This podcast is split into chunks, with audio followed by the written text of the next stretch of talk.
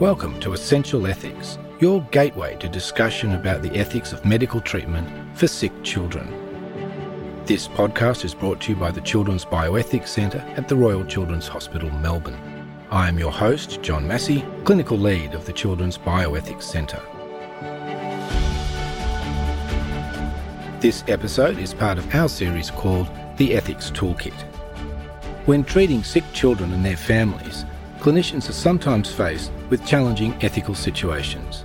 This series explores how bioethicists help clinicians address these challenges. One of the very challenging situations in clinical ethics is when parents and doctors disagree. Parents may refuse recommended treatment, or they may request treatments or investigations that the doctors do not consider are indicated.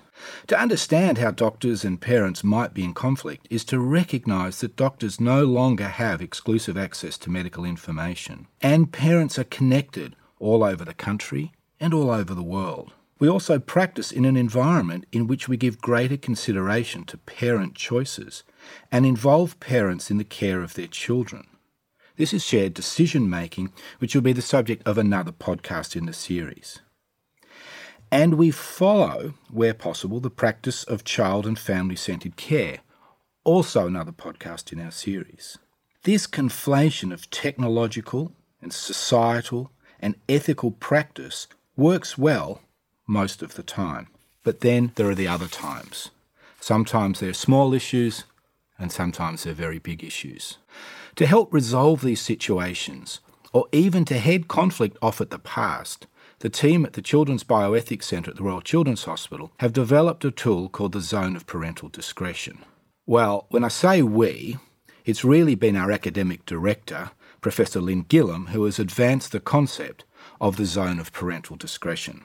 So, it's my great pleasure to say that today's podcast is brought to you by the letter Z and to welcome to Essential Ethics Professor Lynn Gillam, Academic Director of the Children's Bioethics Centre and Professor of Ethics at the University of Melbourne School of Population and Global Health.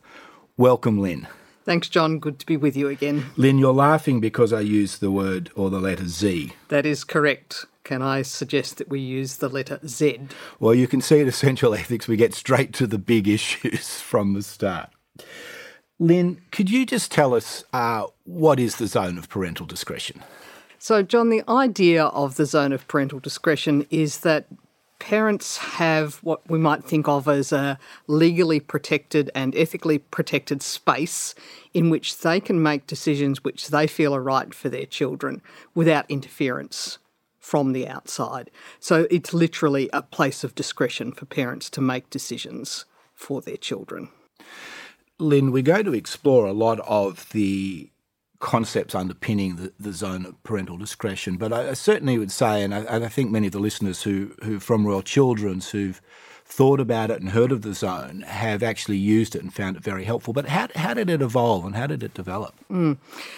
So, interestingly, John, this is not an idea that came from above and it didn't come from book reading. So, it developed over a, a, number of years, I guess, out of our experience of providing the clinical ethics service at the Children's Hospital and hearing about lots of situations in which doctors and parents disagreed and working through in detail each of those cases and trying to figure out what is the question we're asking ourselves here and how do we decide what to do when there's this disagreement. So it arose very practically to meet a need that was there. So it's a very experiential uh, concept, really. Absolutely, and it grew organically.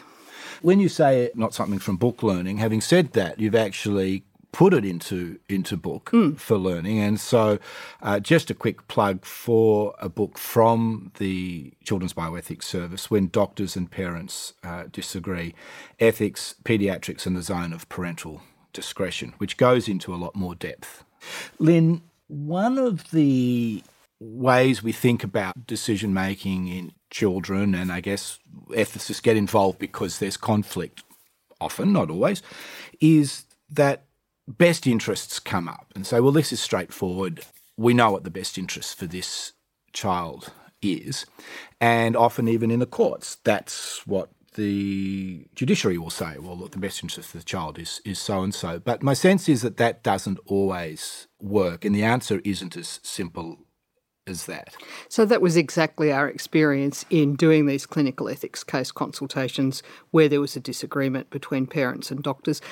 We started with that question okay, so there's disagreement, we'll just figure out what's in the best interests of the child and that will be the right thing to do. But as we tried to do that in all of these different cases, as you say, it turns out not to be so easy to identify what is in the best interests of a child. That's a really complex concept which has a subjective element. And we would often go round and round in circles trying to figure out what is the best for this child. And ultimately found ourselves saying, well, maybe we can't actually specify what's best for this child really clearly. But we could at least say whether or not what the parents want is harmful to the child. So we opened up a bit more space to say, okay, there's room for reasonable disagreement here. It's hard to really specify, but let's worry about not harming the child rather than doing what's absolutely the maximal best for the child. Lynn, do you think that the, the problem with, with the best interests is that there might be two best interests. So there might be a construct or perhaps even a narrative written by the medical team, for example, of what their conception of the best interests. And then the parent might have a different construct. Of, mm. And so this is what, a, a clash of values, perhaps? Yes, it is to some extent a clash of values because if you think about the idea of the best interests of a child, that's really the idea of what makes a good life for a child or the best life for a child. And obviously, there's a lot of factual elements in there, and there will be a lot of medical facts that feed into that. But it is ultimately a question of value what sort of life is good for your child, and there will just be different views about that. I mean, that's really the, the, the beauty of the society in which we live. We not just accept, but in, in many ways celebrate different ways of living a good life. And that's exactly one of the reasons why settling on that best interests as a matter of fact doesn't really work.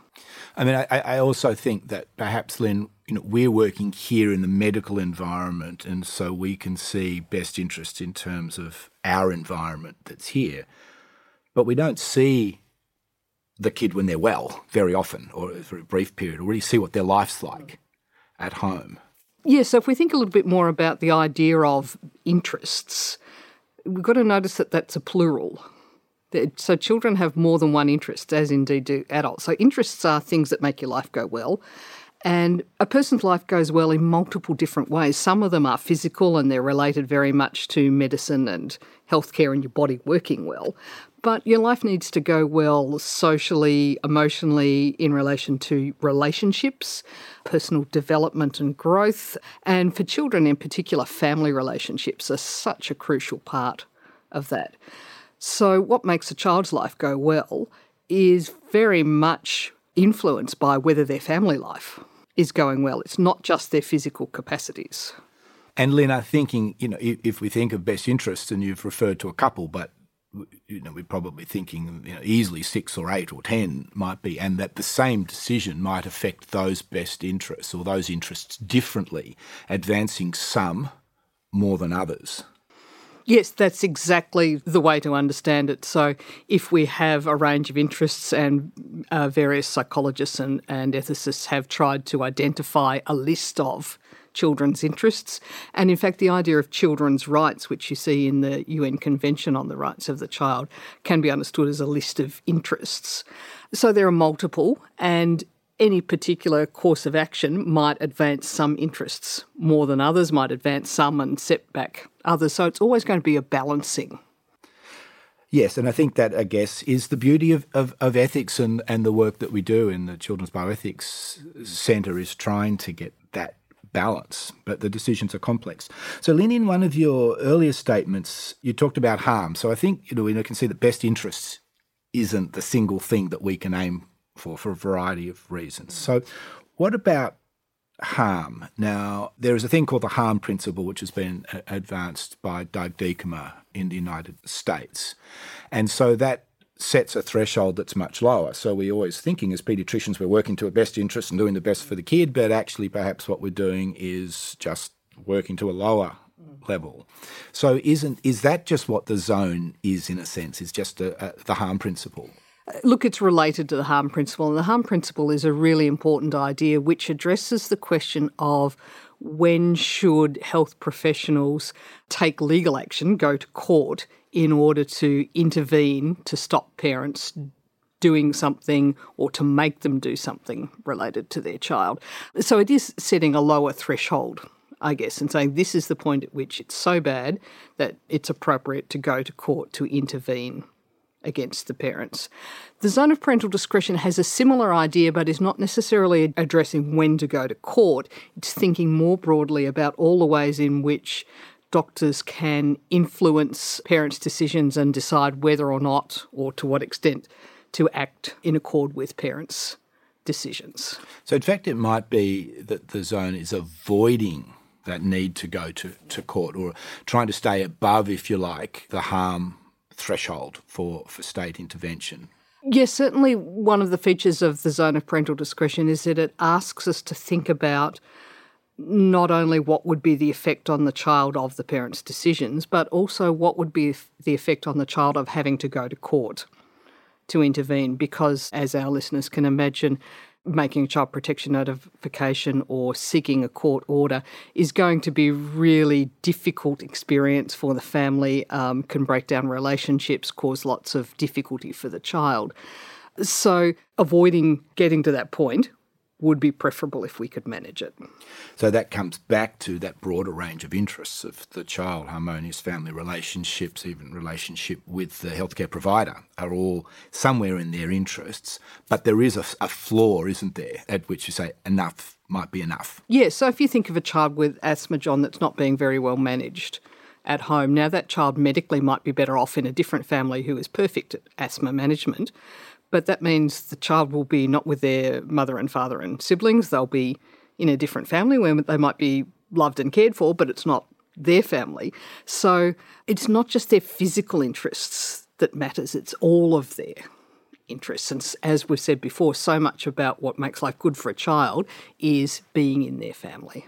All right, Lynn. So as we're just trying to conceptualise the zone, then there's another zone that's talked about, and Dominic Wilkinson, who's at Oxford, talks about the grey zone of of medical uncertainty. Do you think that's what the zone is? Our zone uh, is? Again, it's related but not the same. So the the grey zone of medical uncertainty, and Dom is speaking specifically in the context of very premature babies. It really says there's medical uncertainty about what would be best in this situation. And in relation to these premature babies, it's the question of whether it would actually be a good thing to attempt to resuscitate this very premature baby and save their life, or would it be better to actually let them pass away peacefully without resuscitation attempts? And the, the, this grey zone of medical uncertainty says, look, there's not enough medical evidence, and the medical evidence we have is equivocal. It could go either way. So even doctors can't see medically what's best in that circumstance. But the zone of parental discretion is broader than that. It says even when there is a clear medical best option, it still might be ethically acceptable for parents to choose differently on the grounds that the medical is not the only thing that matters. So perhaps if I could give you an example of that.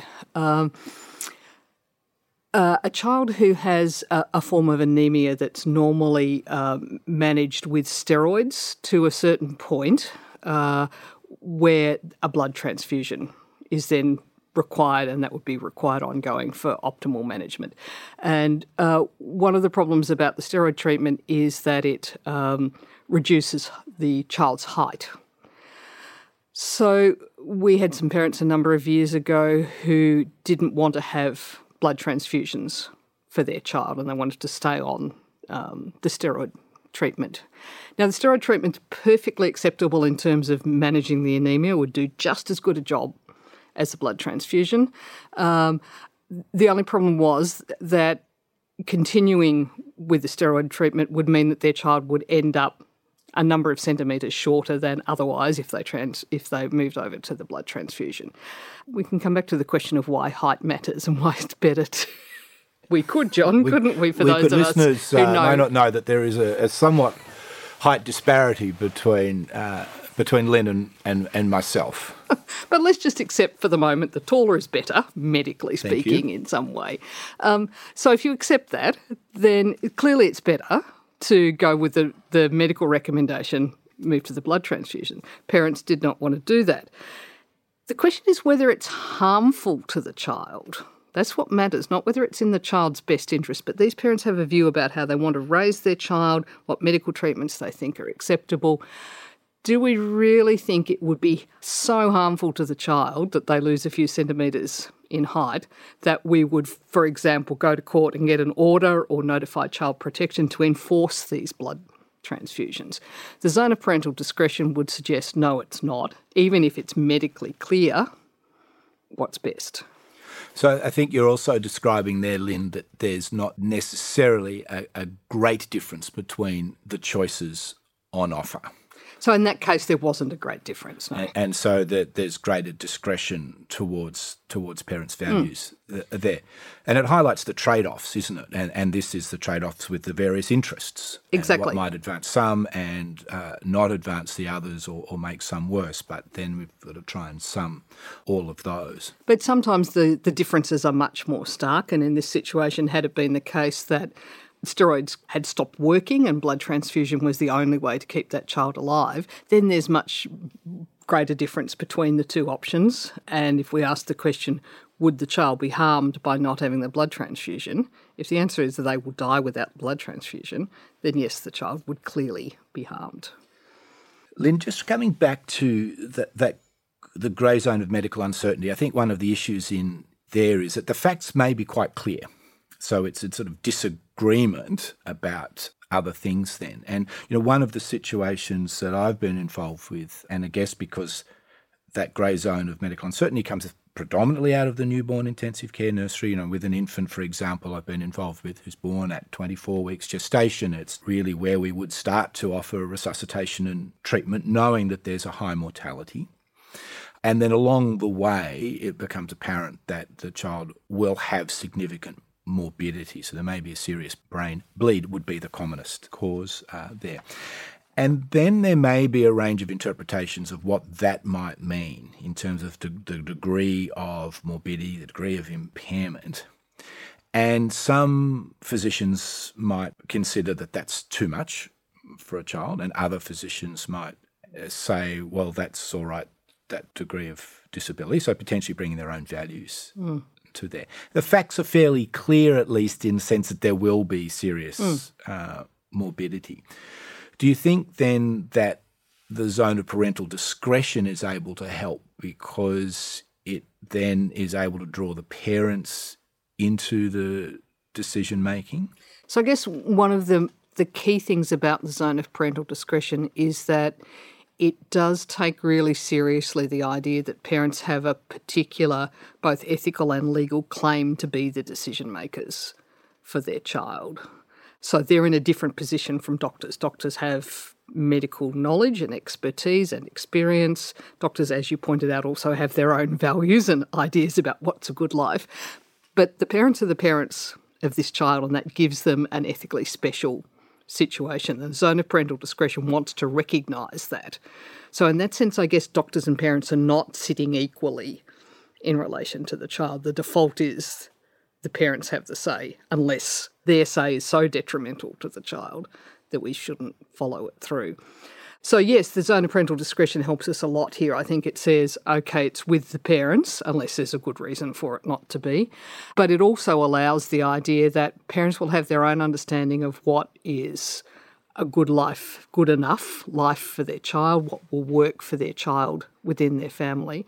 Um, and on things like intellectual disability, people just have really different views based on different values about what sort of life one can have with intellectual disability and how good that life is. It's not surprising, perhaps, that doctors tend to see that intellectual disability as a, a very major problem because doctors' whole life is about intellectual capacity. But that's not the only way to live, it's not the only good way to live. Lynn, it seems though that so therefore we, the zone helps us. So we started with actually parents and doctors disagreeing, but it might be over to the parents. So there isn't a known necessarily a known hmm. best path. There might be known facts, but not a known best path. I think the other aspect of that, of course, is it is the parents left holding the baby. Absolutely. So I think that gives them ethical moral weight in terms of decision making because they're the ones who have to then do the hard work. Mm.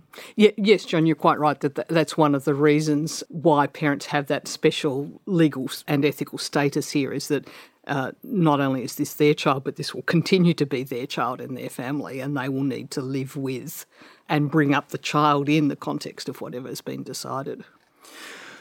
Lynn, we've been thinking about parental decision making, and you've, mentioned the concept a few times of parents as the natural and legal decision makers for their children. And of course, in the zone of parental discretion, it's all about medical decision making. But I'd just like to step out of that for a second because I think that's helpful to think about. There's a whole range of decisions that parents make for their children what, what clothes they're going to wear, uh, what schools they're going to go to, um, and all sorts of other decisions, and have to take into account all of the family so therefore, optimizing the individual that who is my patient doesn't take into account the siblings. Mm.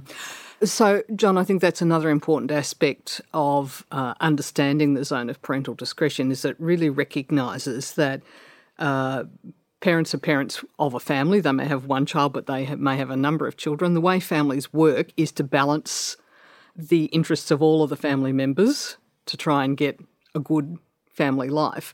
But on the whole, families don't work by prioritising one child over the other. There has to be a balancing. Doctors, on the other hand, or health professionals more broadly, focus on the child patient in front of them. So they just are in a different position from parents. But I think also, Lynn, parents don't have to choose the single option that's best. So they don't have, you know, if you consider that private school might be better than public school, that's obviously very contested, but they're not obliged to choose that. They may, we, we, agree kids should go to school, but they may, and we believe being at school for lots of kids, or most kids, is perhaps better than doing it at home. But they're allowed to do it. They're allowed to be educated at home, which many might see as missing out on some of the other benefits of school. So I guess there's a range of decisions that parents make. They don't have to buy the safest, most expensive car on the road to take their kids around. If they don't have to buy a car at all. However, however, I guess it's an example of, of where outside of medicine, parents are making a range of choices, and they don't have to be totally the best choice, just a good enough choice for the safety of their child and the interests of the whole family. Yep, that's a key message of the zone of parental discretion. Parents do not have an ethical obligation to absolutely maximise the well-being of their child for example to sacrifice their own interests completely for the sake of the child or even to do things in a way that are known to be absolutely the best. Uh, and as you point out when you look around at all the decisions that parents make for a child outside healthcare we give parents wide discretion. Yes children have to have an education. They don't have to go to school. We don't specify what sort of school it is. Parents should feed their child, but we don't, within broad bounds, specify what they should feed them. Um, we encourage parents to involve their children in sporting activities, and then when they take them skiing, which is really risky, we don't stop them from doing that. So there's a huge amount of discretion that we allocate to parents outside the healthcare setting. The idea of zone of parental discretion is bringing at least some of that into the healthcare setting.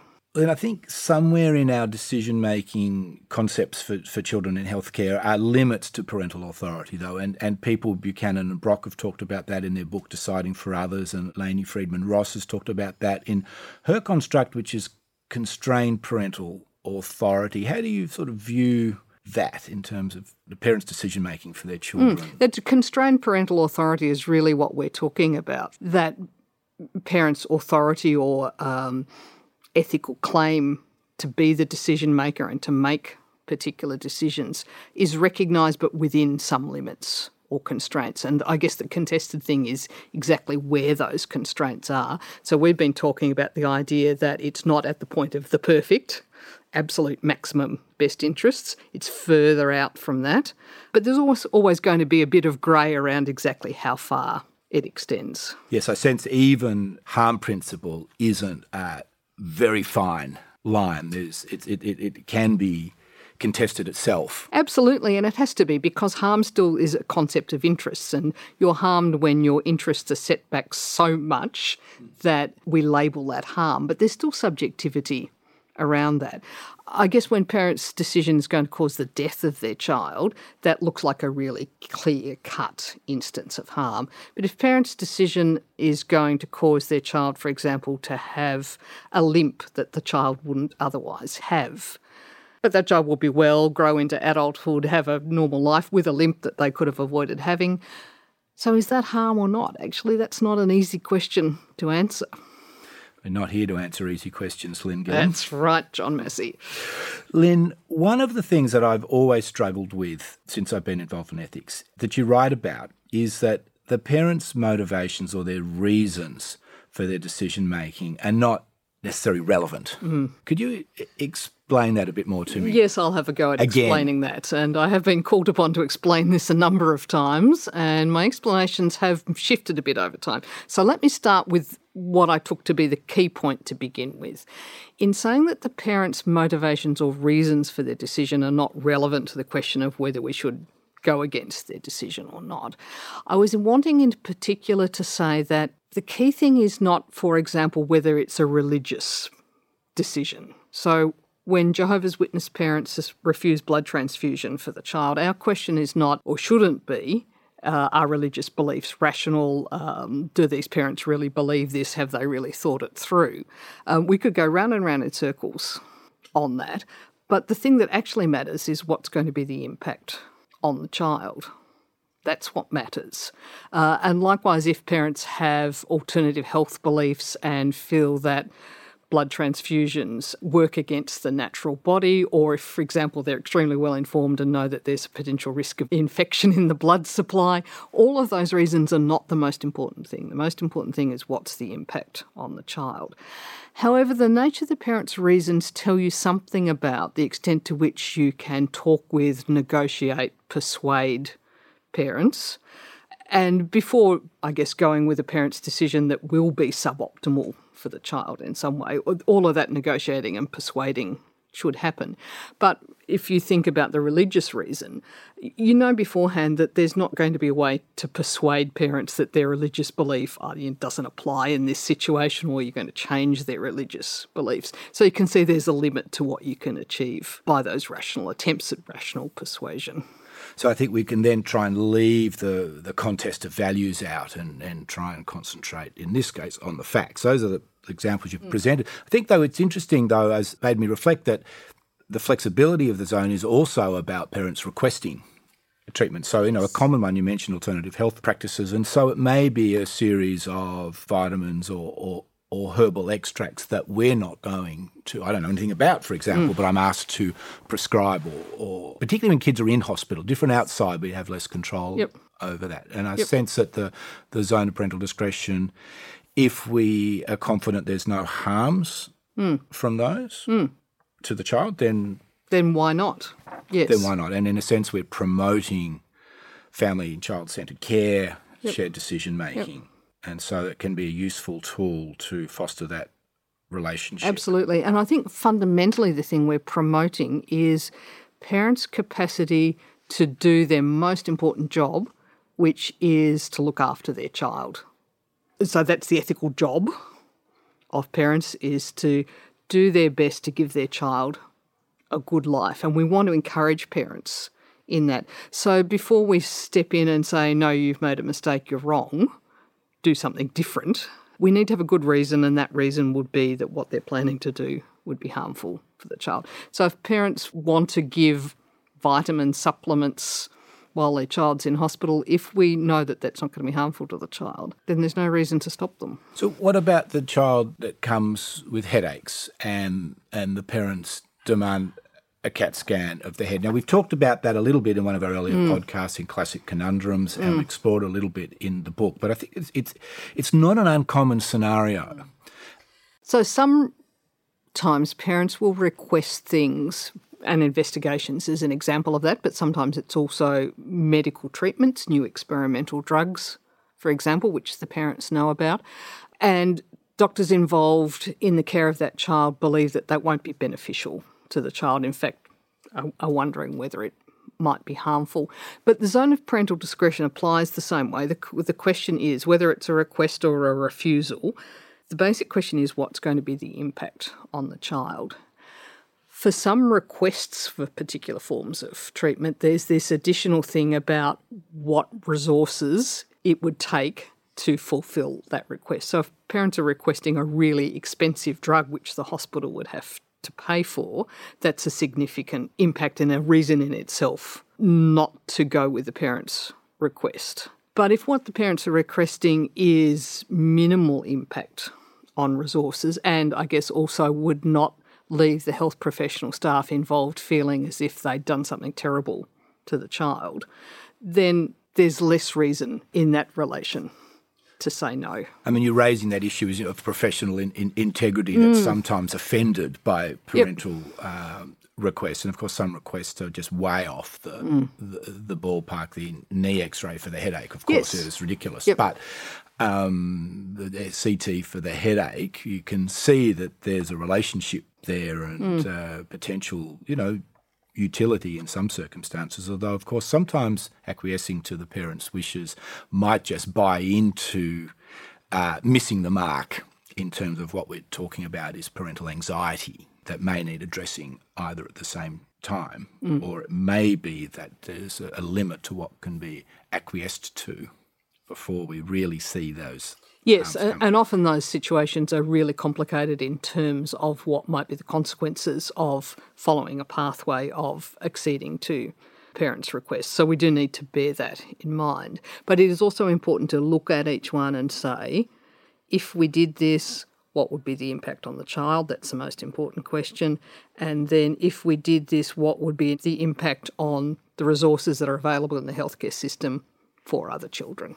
So, Lynn, we've we've covered quite a lot of territory here, and uh, and I guess it might be easy for people outside when you first hear of the zone of parental discretion. I know I had this. I just share with you. I did have this casual thought, which which was, well, these are just a bunch of Aussies, and this is, you know, near enough is good enough. She'll be right type attitude to, to, to medical ethics. But I, I, think what we've done is, is, is explore sort of the origins, which were experiential, but you know covered best interests and harm and a grey zone of medical uncertainty, parents' decision making across a range of non-medical decisions and limitation of parental authority. So I think that there is quite a strong theoretical basis to the zone. In your paper, you actually write down three very key theoretical basis. Would you like just to share those with us? Because I think that sort of starts to pull that uh, together. The three key theories really that underpin.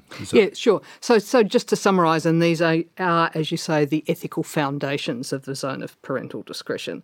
The first is that parents have an ethical claim to be the default decision makers. The second is that parents do not have an obligation to absolutely maximise the best interests of an individual child in their family.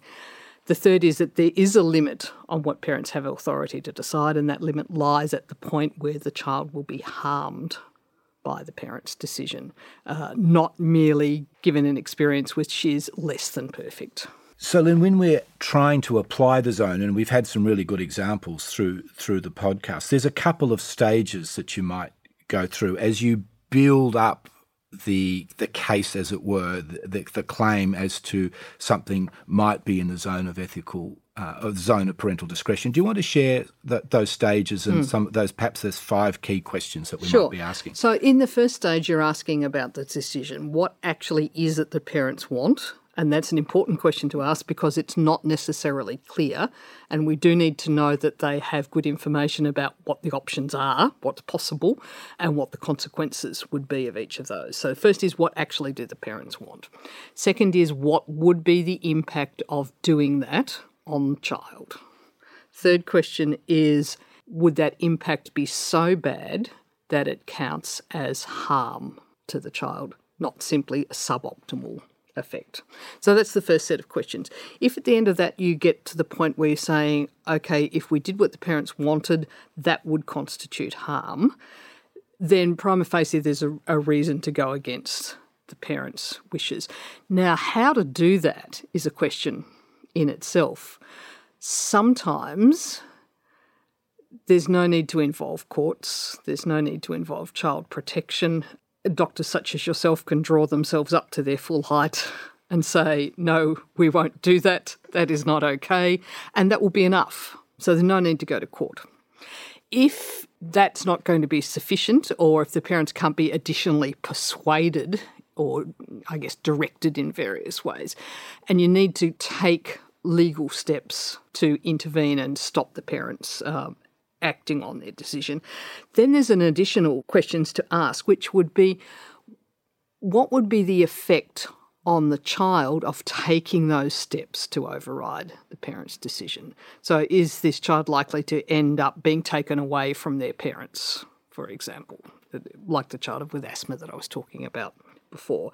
Is it possible that the parents will take the child and essentially go into hiding? And there are a number of instances where that has happened where parents have actually taken their child out of hospital and gone off somewhere and completely severed connection with the healthcare system. And that's clearly really bad for the child.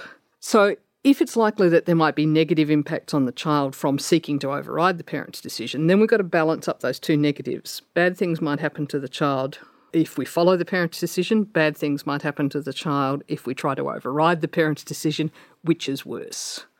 So it asks us to consider not just the impact on the child of the parent's decision, but the impact on the child of attempting to go against the parent's decision. I think that gives us quite a lot of leeway in trying to support the parents and, and trying to get the decision for the child that's going to be best for for everybody.